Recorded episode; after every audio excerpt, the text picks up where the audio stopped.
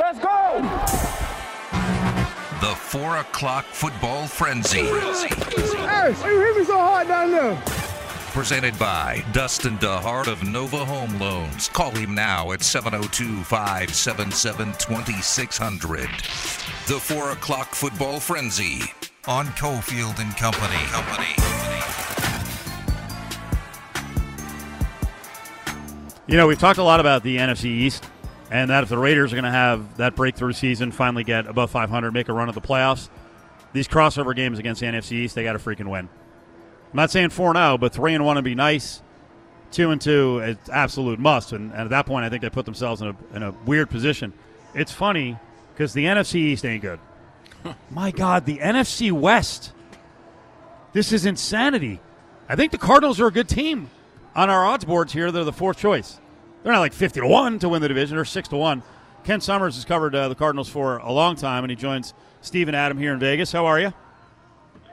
I'm doing well. How are you guys? We're good. It is a weird lot in life that the Cardinals face here as they, you know, try to move up the NFL ladder, and they have a good team, but this freaking division is nuts. Yeah, it's uh, it's really really good. I mean, you've got um, proven coaches ahead of them. You've got settled quarterback situations for the most part ahead of them. Although we'll see what happens in San Francisco with Garoppolo as the season develops. But yeah, it's it's a it's a brutal division, and it, and it's been that way for uh, a couple of years. So, to you, I guess just start with what is the biggest question mark facing this team as we get ready to start the season. I think uh, if I had to pick one, it would be can the old guys they acquired in the off season stay healthy? Because they filled some holes with age and short term contracts. You know, J.J. Watt along the defensive line, which was a real weakness last year. A.J. Green at receiver, which was a real weakness last year. Malcolm Butler at cornerback. They needed some experience there and somebody to replace Patrick Peterson, who left for Minnesota. It, it, it's a gamble. You know, any, anytime you're signing guys 31, 32, 33 years old, you know, with, with all of them with a history of injuries, are they going to stay healthy? How much are you going to get out of them? I think, I think that's the, the number one question because they could be solid in a lot of other areas and could be a, a very good team. And I think 1A question is can Cliff Kingsbury coach in the NFL? Is he an NFL coach? We've you know, we've seen some in- innovative offensive game plans and play designs. We've seen some really questionable decision making during the season, and we've seen a, team that, after the bye week, the last two years, has pretty much collapsed and hasn't been able to finish the season. So I, that goes right back to the head coach. So, if you, I mean, I, am going to ask about a guy that I'm just obsessed with. So uh, we'll get into maybe more important things, but uh, first impressions are so funny last year at the beginning of the season, Isaiah Simmons struggled, and it was like, well, he sucks. Like people overreact so quickly. I thought by the end of the year he was really good, and I think it could be a really big step forward this year for a guy like that. How has he looked so far, and what are the plans for him?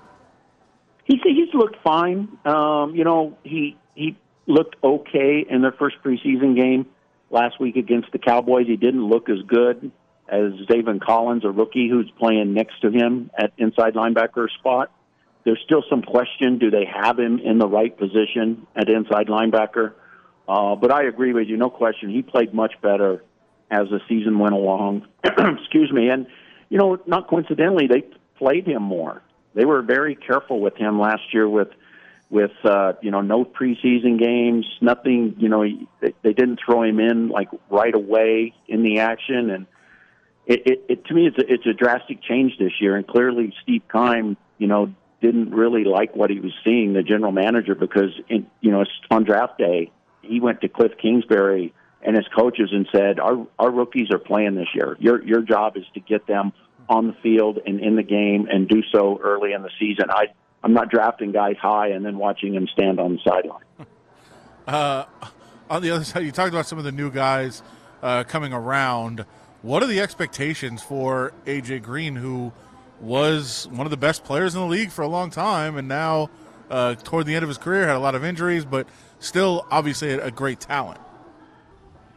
They expect him to, yeah, be a one A receiver with uh, you know, uh, uh, Hopkins, DeAndre Hopkins on the other side, that they'll take some doubles away from Hopkins because, you know, a healthy AJ Green, you've got to sit and figure out.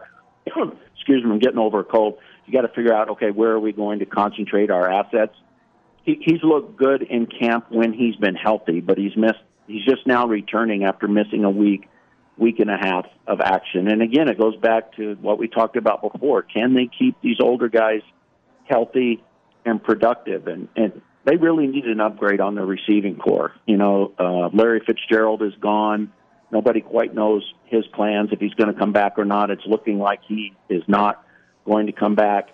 They really missed run after the catch guys. They really missed downfield plays. They they missed an intermediate passing game. And you know, and, and hopefully they're hoping that that AJ Green brings at least part of that to this offense this year. What? And I mean, it's tough to tell. It's only the preseason. We don't know how it's going to shake out yet. But uh, how do you think the backfield is going to break down uh, with Edmonds still around and with James Conner coming in?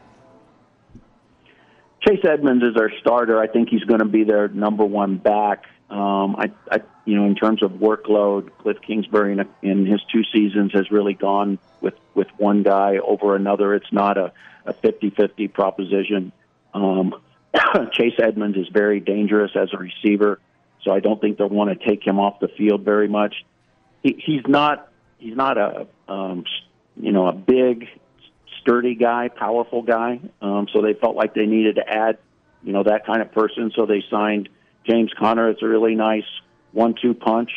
Um, a seventh round pick a year ago, Eno Benjamin from Arizona State has looked really good in this camp. He may get a little bit of work, and and he might even see him returning on special teams. So they they think they're fine at that at the running back position.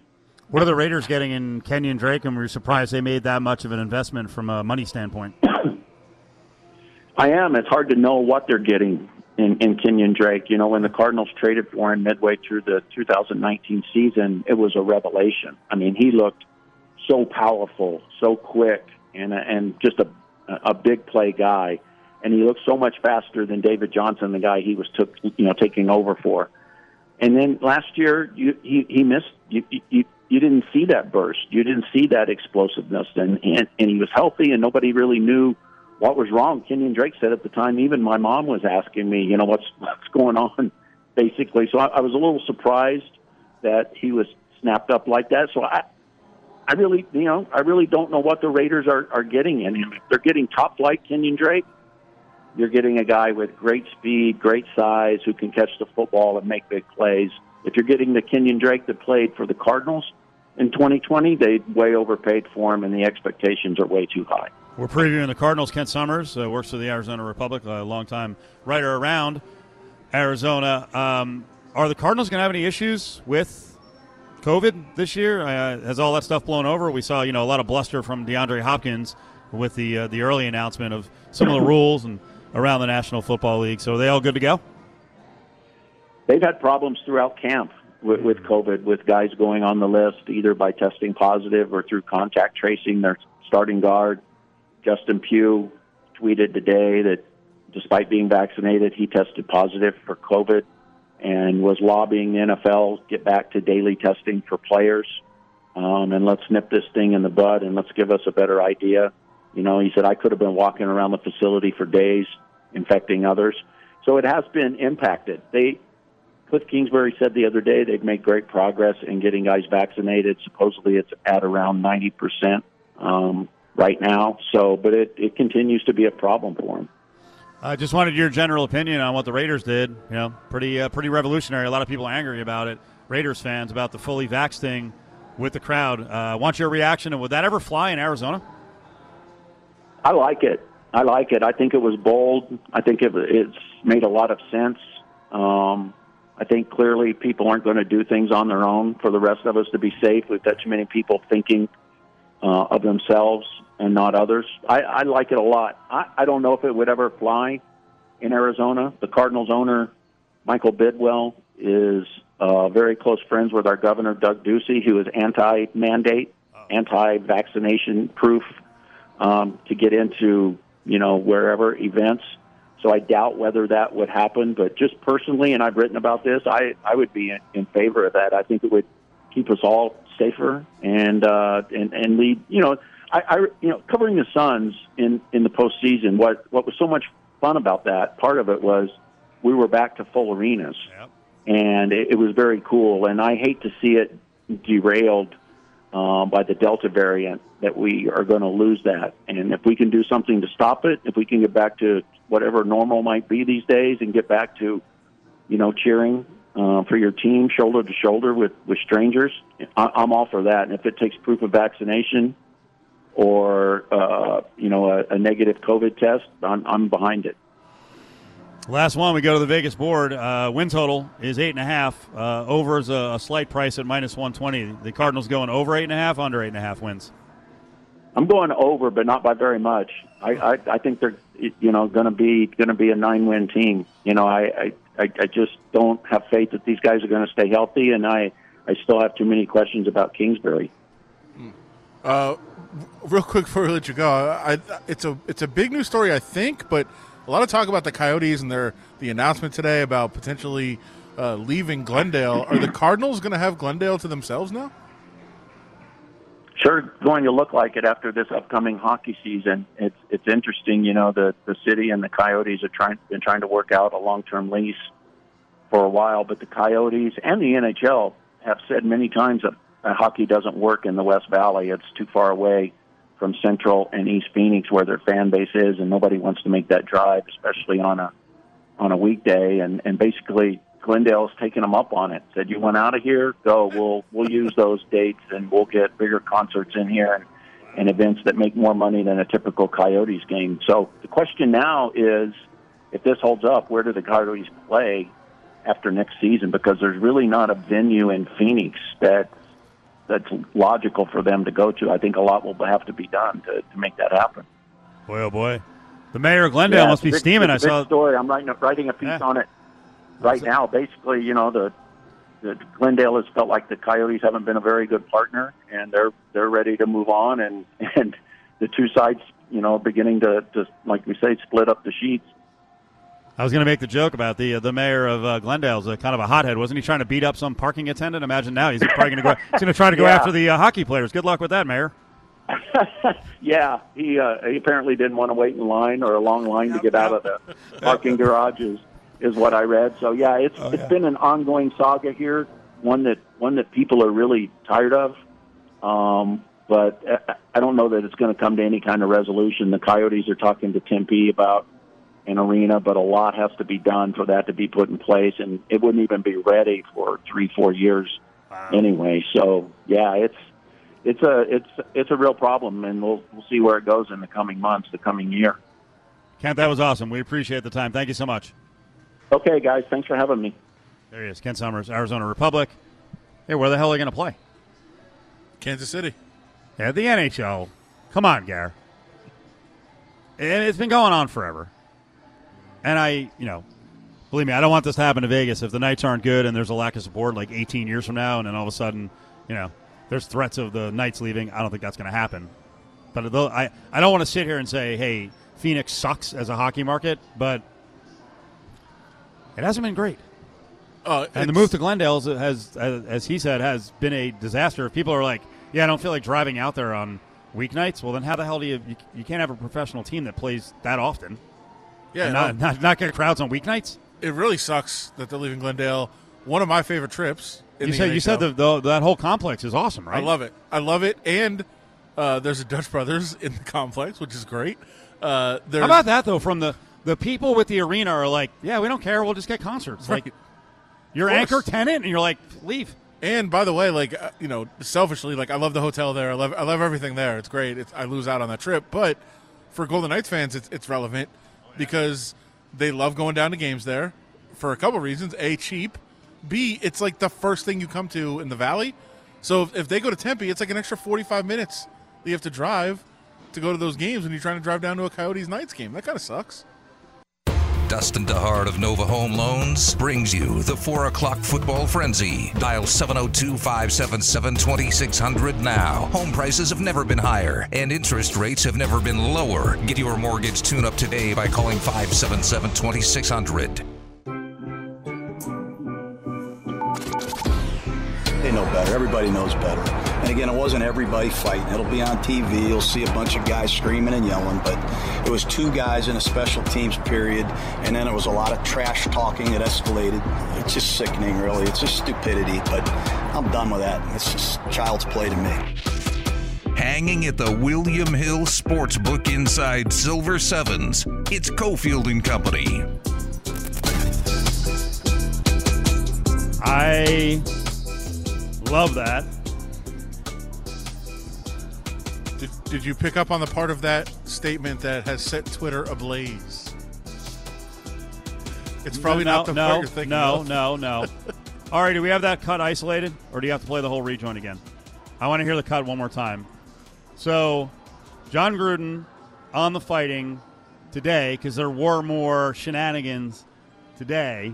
It's funny. Ari sent over a note yesterday before the joint practice and said uh, and slugged it like Gruden says he doesn't want fighting. Why does he even mention it? And I said yesterday, no, he mentioned it because he does want some fighting. Like what he wants is aggressive play. And hey, after a couple of fights, eh, then that's what happens. Now, what I expected today was the Rams would come back with a vengeance because I also noticed yesterday that Boy Genius made a comment about practice ending early yesterday and basically pointed to the fact that it was stupid and it sounded to me like he was annoyed with the Raiders. Yeah. So I was like, okay, this is not going to go unchecked into today. And then we were talking earlier about you know the the the reports out that Renfrow had some decent plays against Ramsey, and if like if I'm if I'm the defense, I'm like, oh really? You're gonna you're gonna go public with that stuff? And then then the then the Raiders sent out a video of like a was it like a wheel route Yeah. with Darren Waller? I'm like, okay, I might be like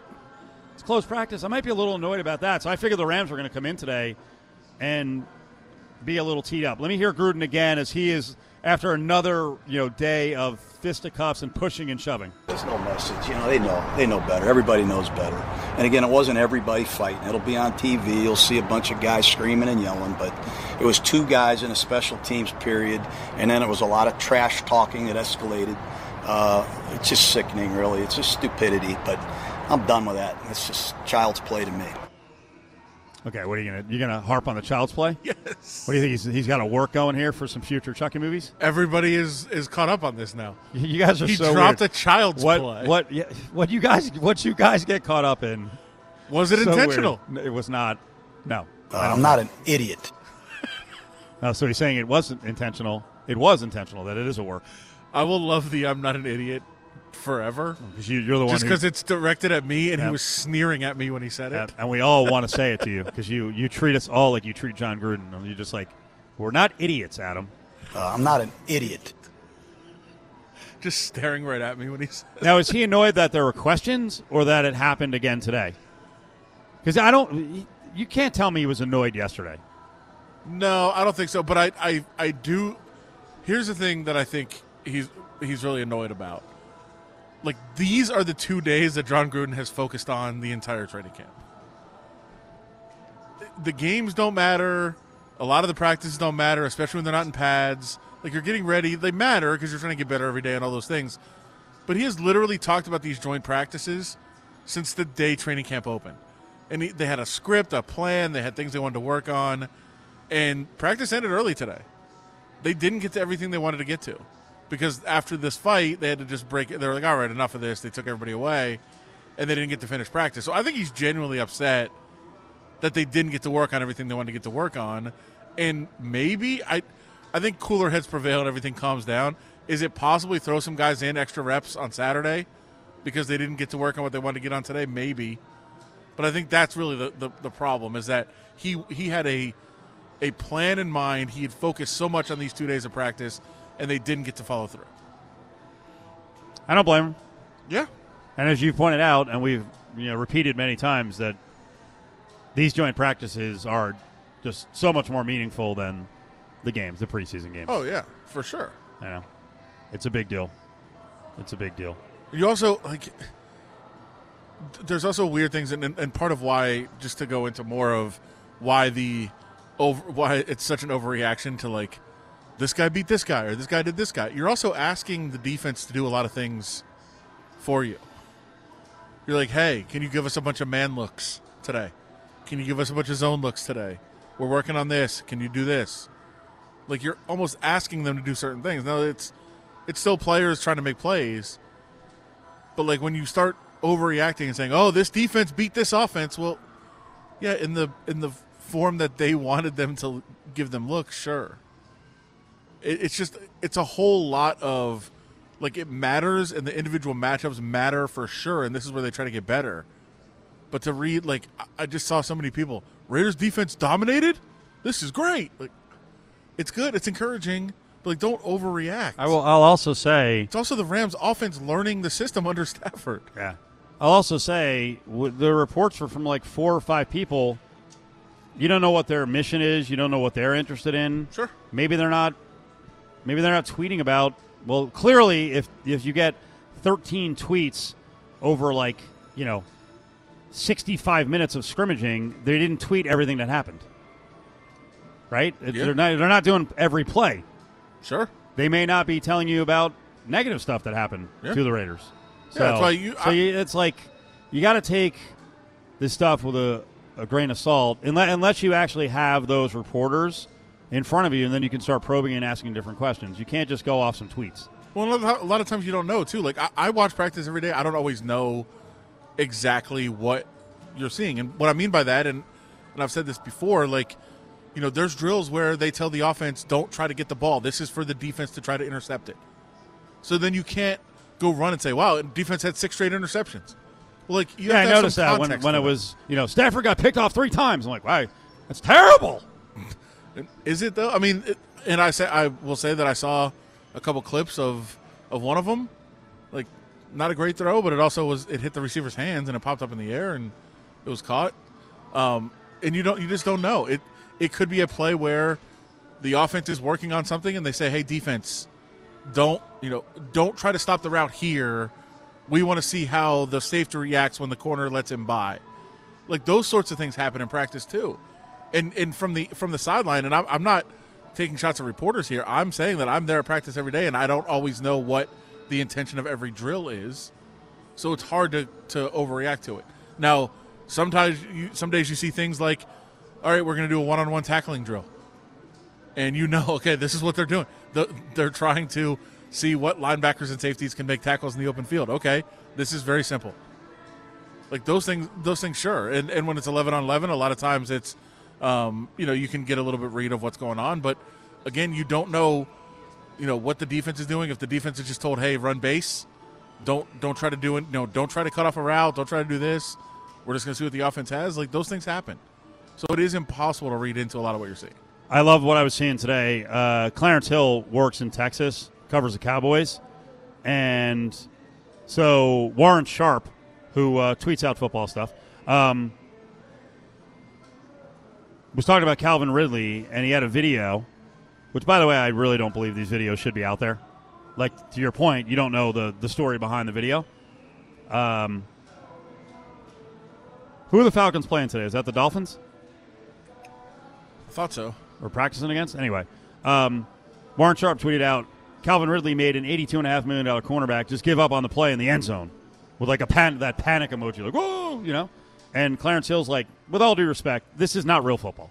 No. One on one drills favor the receiver. They're supposed to win easily. There is no pass rush. The quarterback has all day to fake and pump. The wide receiver can run all over the field. If a receiver doesn't win, that's when you need to worry. Yeah, and and uh, I saw some other people talking about this exact same clip, and yeah, at the end of the route, Ridley absolutely shakes the shakes the defensive back, but And it was Byron Jones, by it the way. was Byron Jones.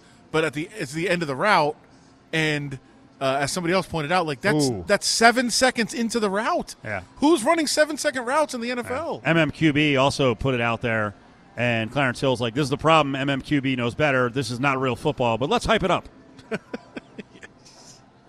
I think it's important. I, I really do. These conversations are important because uh, you know fans are given certain things, and they think this is you know a normal. Hey, let's go 100 percent practice, you know, basically game situation. And as you explained for a couple minutes there, that's not always the case. All right, Fat Pack's on the way, and then we'll check in on uh, more college football uh, picks and analysis, uh, analysis and leans and likes with Brad Powers.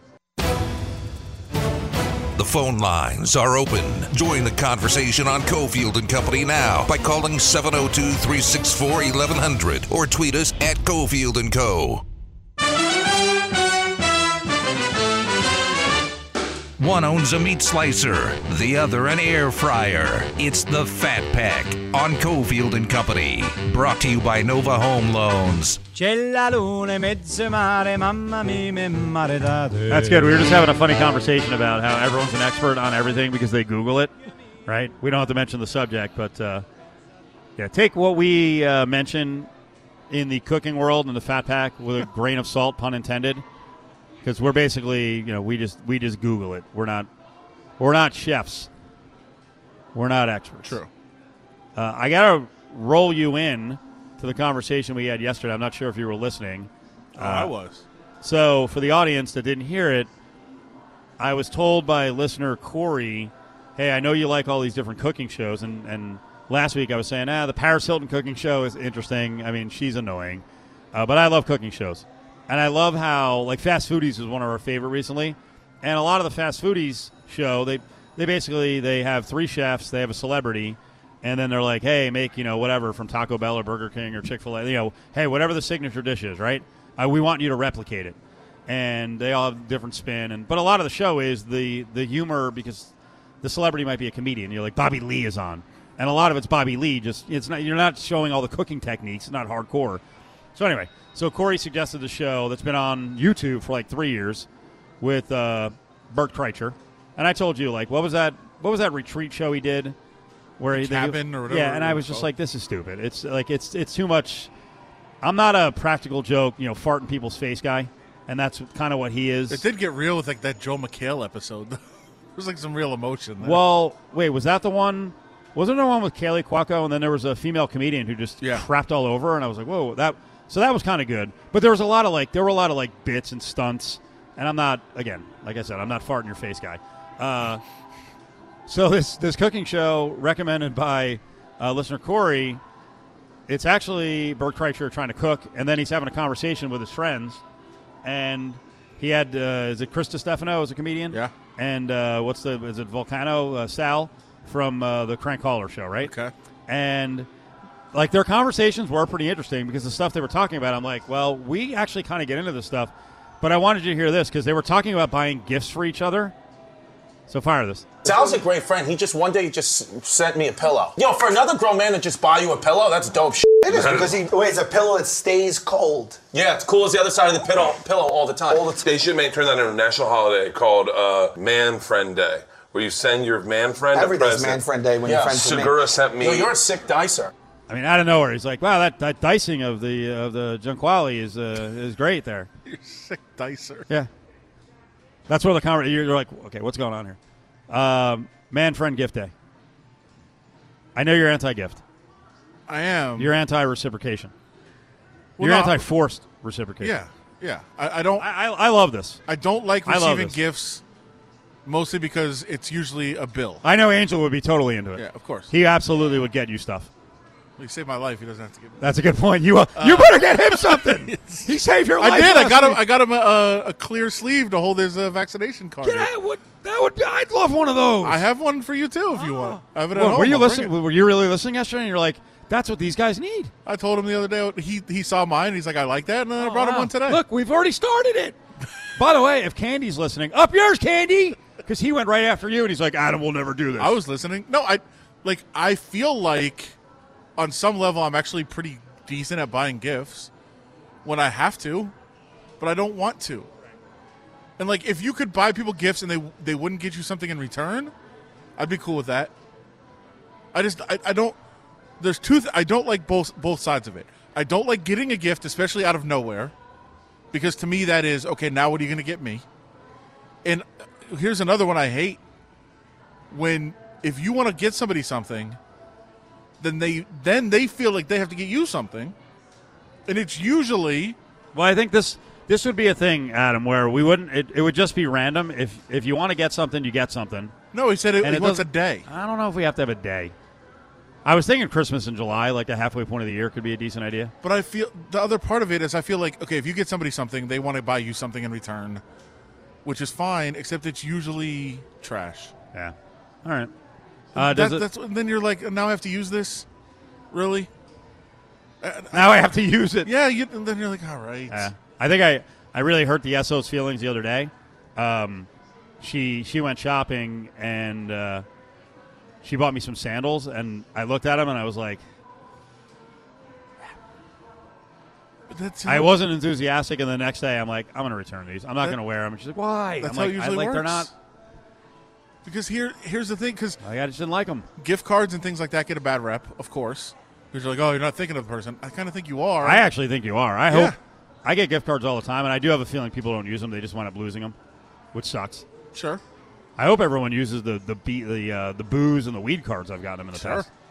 Those I've, are good I've gifts. heard people put those to good use. Good. Uh, I also, uh, I, but I, I mean, I get, I get why people say like, oh, it's not personal. You're not thinking about the person, but you are, and you are allowing them. Like in your case, the SO was like, oh, Steve could use some sandals.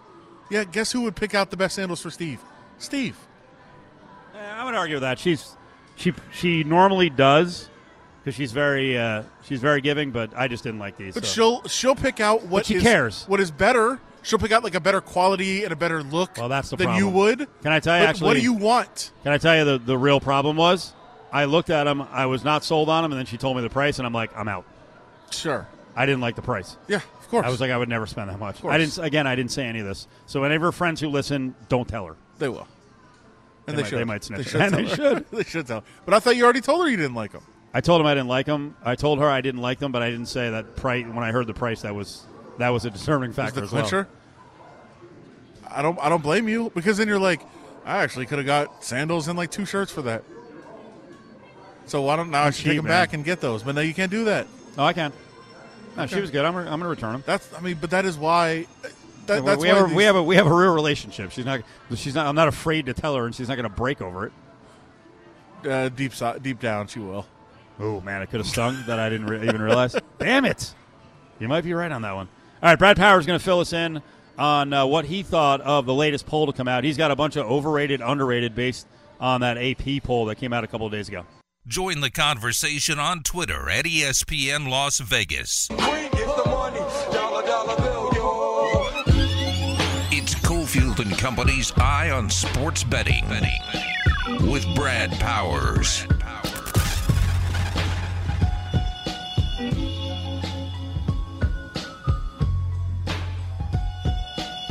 All right, let's get to Brad Powers, our weekly spot. Uh, usually, well, once the season starts, we'll be uh, rushing to get out to Thursday night football in the NFL. Week zero is coming up in uh, two weekends in college football, then a uh, monster week of college football before the NFL kicks off uh, with the uh, 9 11 weekend. Raiders coming up on what, September 13th. I'm just doing all numbers because that's all I know now are dates.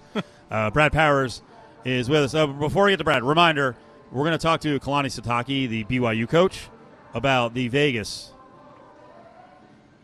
the big Vegas game, right? The Vegas kickoff classic. Arizona and BYU. We're going to talk to Kalani Sitake at about 5.30. All right, Brad. That's actually where I wanted to start. How you doing, Brad? Doing all right. How you doing on this fine uh, Thursday? Pretty good. Pretty good. So I was reading up on BYU, you know, getting ready for the uh, Kalani Sitake interview, and a lot of it is, you know, based on what's going to happen at quarterback, what kind of offensive weapons they have back. They had an awesome defense a year ago. Can they replace some of the uh, dudes they lost on defense? And then I look at the line, and I know Arizona was not good last year, and it resulted in a, a coaching change. Is the gap between these teams? Do you believe this? Is it really north of ten points? Oh wow, uh, great question. Because I think it's one of the more intriguing Week One games that there is. Uh, BYU on their side of things, it's the lack of experience that's returning for BYU off one of their best seasons in probably a quarter century since '96 for them. Uh, but you know, BYU obviously loses the second overall pick at, at quarterback. That doesn't happen at a place like BYU very often. A lot of other their key guys gone. I mean. BYU is one of the you know top three teams as far as taking a step back this year in my power ratings as far as the largest step back. So, and BYU is nowhere near as good as what they were a year ago. But with that said, I mean Arizona's on, on you know a school record losing streak for them. I mean 12 games, and last we saw Wildcats are getting beat by 63 by their in-state rival Arizona State. First-year coach, you know, and Jedd Fisch, uh, who's doing everything off the field correctly. I just think on the field, I mean, there's there's a talent a discrepancy. Even though we're talking about BYU and Arizona here, I, I, I bet half the games in Week One already. This wasn't one of them. I, I thought it was fairly priced. Okay. Uh, yeah, and that was my question. You kind of answered it, but at Arizona, do we believe that Kevin Sumlin just fell apart as a coach, uh, or that that was coupled with him not recruiting and he didn't leave a lot behind? Well, I, think it's all the above. I mean, fell apart as a coach, but I mean, one of your major jobs as a coach is to recruit, and, you know that that was one of the reasons why he was brought into Arizona to recruit, and just never materialized. I mean, they tried to Arizona to to get into Texas quite a bit, uh, and in the process uh, of banking on that experience that someone had in the state of Texas, they, they lost some of their identity here in California and Arizona. So uh, I mean, the the talent is very bad. So I mean, to put in perspective, I mean Arizona, eh, they're not Kansas bad at this point. I mean, Kansas is historically bad for a Power Five team, but uh, they're in the same category as far as like Duke, Syracuse, Kansas, Arizona. I mean, those are the teams that are in the mix. Vanderbilt of being a bottom five or six Power Five team in the country. I mean, that, that's how bad the Wildcats are. So again, BYU and Arizona play here on uh, September 4th. It's the Vegas Kickoff Classic. Uh, 47 get-in price.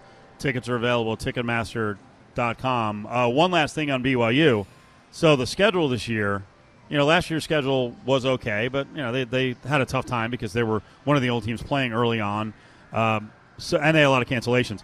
Arizona, this is on the schedule for BYU. Arizona, Utah, Arizona State, South Florida, Utah State, Boise, Baylor, Washington State, Virginia, Idaho State. All right, easier game at Georgia Southern, and then and then Southern Cal. Uh, so it kind of makes sense that the, an 11 win team from a year ago only has a win total of six and a half. Yeah, I mean, you're talking about a team that's probably making the the biggest jump up in strength of schedule this year. A team in BYU played nothing but Group of Five teams last year, and it wasn't their fault. I mean, they had a bunch of Power Five teams on the schedule, but because of all the cancellations and non-conference games, I mean, they had to put together uh, together uh, an entire schedule basically on the fly, and you know, and Power Five teams weren't wanting to play BYU for you know the obvious reasons. And now you flip forward to this year, and I mean, there's just not a lot of you know slam dunk wins. You mentioned Idaho State. I mean, that's the only game on the schedule uh, that that I have a significant favorite in. I mean, South Florida and Utah State, sure you know, double digit favorite roles there. Arizona in the opener, but uh, I mean, there's a lot of underdog roles. Utah, Arizona State, I got the the, the Cougs an underdog. At Baylor, slight dog. At Washington State, a slight dog. Obviously, at USC is probably their toughest game of the season. Uh, I, I got BYU right around seven and five. I think six and five is actually a little low, to be honest with you. I would lean over that. Okay, I'll mention one other thing because I know you like to know this stuff, um, and yeah, you probably want to verify it yourself. Uh, but in talking to people who run the uh, the Vegas game here between Arizona and BYU, there's a little over fifty thousand tickets sold, and apparently forty. I'm sorry, eighty percent of the tickets are held by BYU fans. So, yeah, so I, BYU may have north north of forty thousand fans. Yeah, that's not surprising to me. I mean, BYU fans have been missing that trip that they used to make almost on a yearly basis to Las Vegas. If you're going back, you know, 10 years ago prior to them going independent, where they not only played UNLV, but they it felt like for many years there they played in the Las Vegas Bowl, what seemed like every single year. Uh, they're, they're itching probably to get down, even though I mean Well, I think they're supposedly they're not supposed year. to be gambling, but Yeah. they're itching to get here. I'll put it that Oh, way. no doubt. Yeah, for sure. Hey, uh, you mentioned Kansas a minute ago. I want to follow up on that and ask: Are they not going to be any better? Because you lumped them in with one of the, you know, one of the worst teams among the Power Five, and at some point they have to show something. Like they're auditioning for a bigger conference. Like the Big Twelve is dead. Is they have to show something on the field? So is there any chance they can show anything? Not this year. I mean, they're still the, the worst Power Five team in, in the country. I got them number 117 in my you know power ratings that include the, the group of five teams. Uh, I mean, to put in perspective, I think that the the closest one to them at the Power Five level is Vanderbilt, and I'd favor Vanderbilt by about a touchdown over Kansas. So that's how bad the Jayhawks are. Now, I love their new coach, Lance Leipold, but the reality is uh, he got hired after spring. Uh, good thing uh, on, as far as Kansas this year, he brought you know half the starting lineup for Buffalo with him uh, this year, so that'll help at least the talent level a little bit for Kansas. That's how bad it is when I'm talking about upgrading t- talent level, and it's coming from Buffalo, a MAC school. Uh, I mean, that just goes to show you how bad it is. But I mean, to, to look at the schedule uh, on Kansas, I only have one game where they're not a double-digit underdog. That's the opener against South Dakota. I, I, I am extremely hard pressed to find another win on their schedule after the opener. I mean, season win total right around one and a half. I would lean under. That's how bad the Jayhawks are. Ooh, at Brad Power Seven on Twitter, BradPowerSports.com is where you can get uh, all of Brad's information. And he already mentioned he's already bet 137 games. Is that right? 137 games on look ahead lines. 137 bets. Uh, it was 137. I'm up to about 150 now. Okay. Uh, God bless Circa just uh, opened some totals up uh, a couple days ago, and I fired away. So I got to ask you about another uh, game on September 4th, and we'll be keeping an eye on this for the conference. And you know, it's one of the schools in the state up north, Reno. Uh, they've had a lot of trouble with continuity in practice. Brad, uh, the the smokeout from Northern California, they've had to move their practices a bunch. Uh, they're having a lot of trouble getting ready for the season on that front. Is Cal good? Cal is three and a half. I noticed that Cal's over under is six. So, what do you make of uh, Nevada taking on California? And if you actually factor in that the practices have been very disjointed in terms of practicing outside.